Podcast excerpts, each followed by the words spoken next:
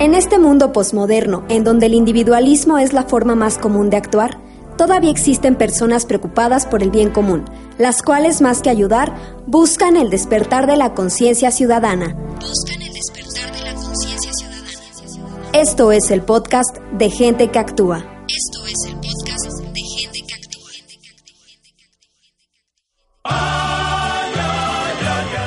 Hola, ¿qué tal? Yo soy Andrea Puebla y les doy la bienvenida al podcast número 6 de Gente que Actúa. Inició septiembre, mes en el que los mexicanos celebramos la independencia de nuestro país. Así que en el podcast de hoy escucharemos sobre la situación en la que se encuentra nuestro país actualmente. El solitario mexicano ama las fiestas y las reuniones públicas. Cualquier pretexto es bueno para interrumpir la marcha del tiempo y celebrar con festejos y ceremonias hombres y acontecimientos. Dice Octavio Paz en su libro El laberinto de la soledad.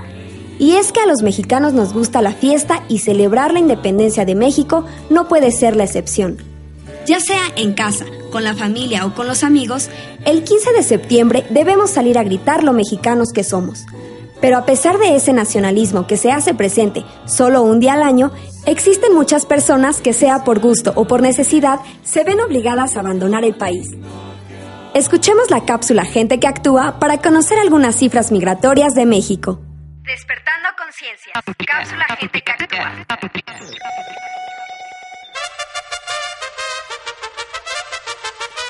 Según datos revelados por el Banco Mundial, al término de 2010, México se convirtió en el país con mayor migración a nivel mundial, con 11.900.000 connacionales que salieron del territorio nacional buscando un mejor destino.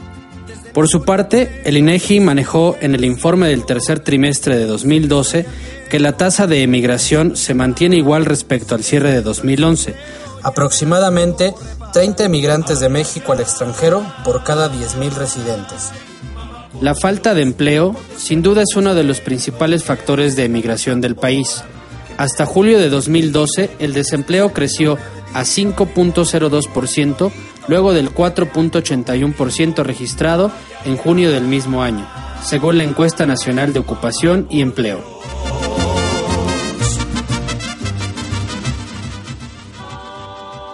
Luego de 202 años de independencia y 65 presidentes de la República, la situación del país no ha mejorado.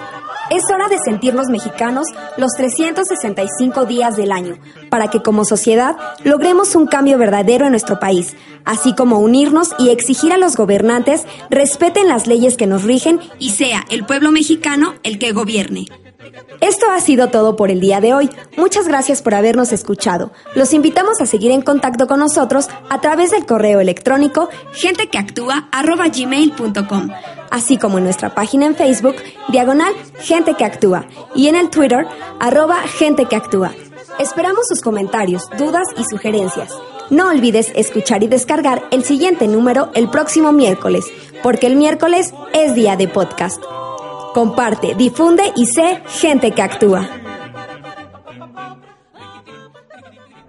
Esto fue el podcast de Gente que Actúa, por el despertar de la conciencia ciudadana.